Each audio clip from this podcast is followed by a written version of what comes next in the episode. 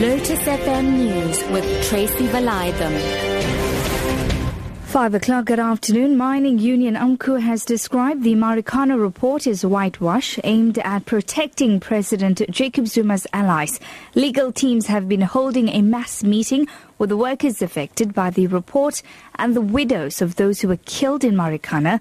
They plan to hold more meetings to get instructions on whether to launch further legal action against politicians that the report has exonerated. AMCU President Joseph Mathunjwa from Nathi Mthethwa to Phiyega, and only Phiyega, the findings against her. Phiyega doesn't uh, operate on her own. It's got a structure where he's reporting to. Meanwhile, most mine workers in Marikana say an international court must probe the events of August 2012. They say their lawyers should challenge the findings of the Marikana Commission of Inquiry.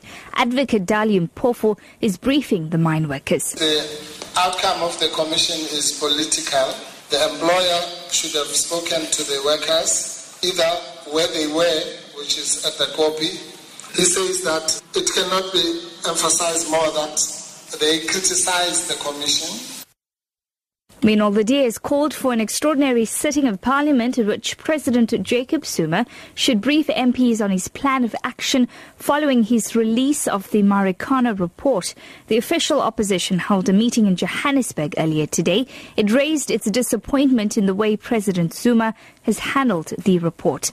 DA leader Mmusi Maimane says the president's sudden urgency to release the report has demonstrated a lack of compassion for the affected families. There's a clear lack of compassion on President Zuma's response on this particular issue and the handling of the report and its contents.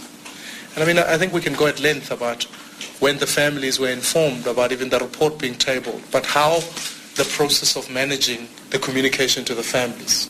President Jacob Zuma has appointed Silus Zimu as his special advisor for energy. The presidency says in a statement that Zimu's appointment is aimed at contributing to the work being done to resolve South Africa's energy challenges.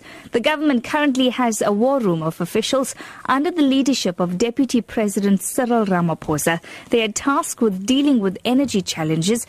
Presidential spokesperson Harold Maloka.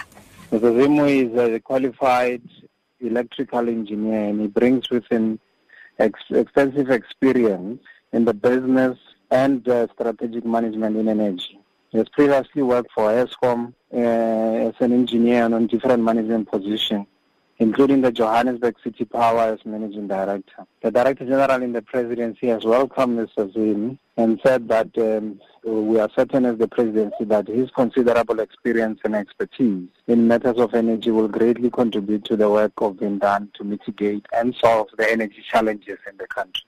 Greek President Prokopis Pavlopoulos has met the leadership of the main opposition Conservative Party. The meeting comes amid a political crisis and the threat of a debt default that would threaten Greece's future in the Eurozone. Meanwhile, in the Greek capital Athens, ongoing negotiations have placed support for the government of Alexis Tsipras under strain.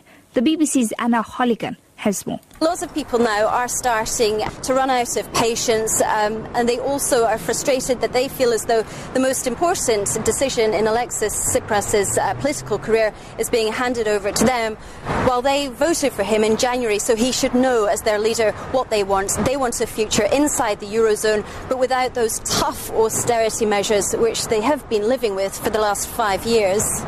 Back home this afternoon, five people have been injured in a three-vehicle pileup in Sezela on the KwaZulu-Natal south coast. The province's EMRS spokesperson Robert McKenzie says police will investigate the cause of the crash. Two of the patients were seriously injured, while three of them had sustained relatively minor injuries. The two patients that had been seriously injured were transported to hospital, while the three patients who had minor injuries decided not to go to hospital. The exact cause of the crash at this stage is will be investigated by the police. Your top story this hour, mining union AMCU has described the Marikana report as a whitewash aimed at protecting President Jacob Zuma's allies. For Lotus FM News, I'm Tracy Valaydham. I'll be back with more news at 6.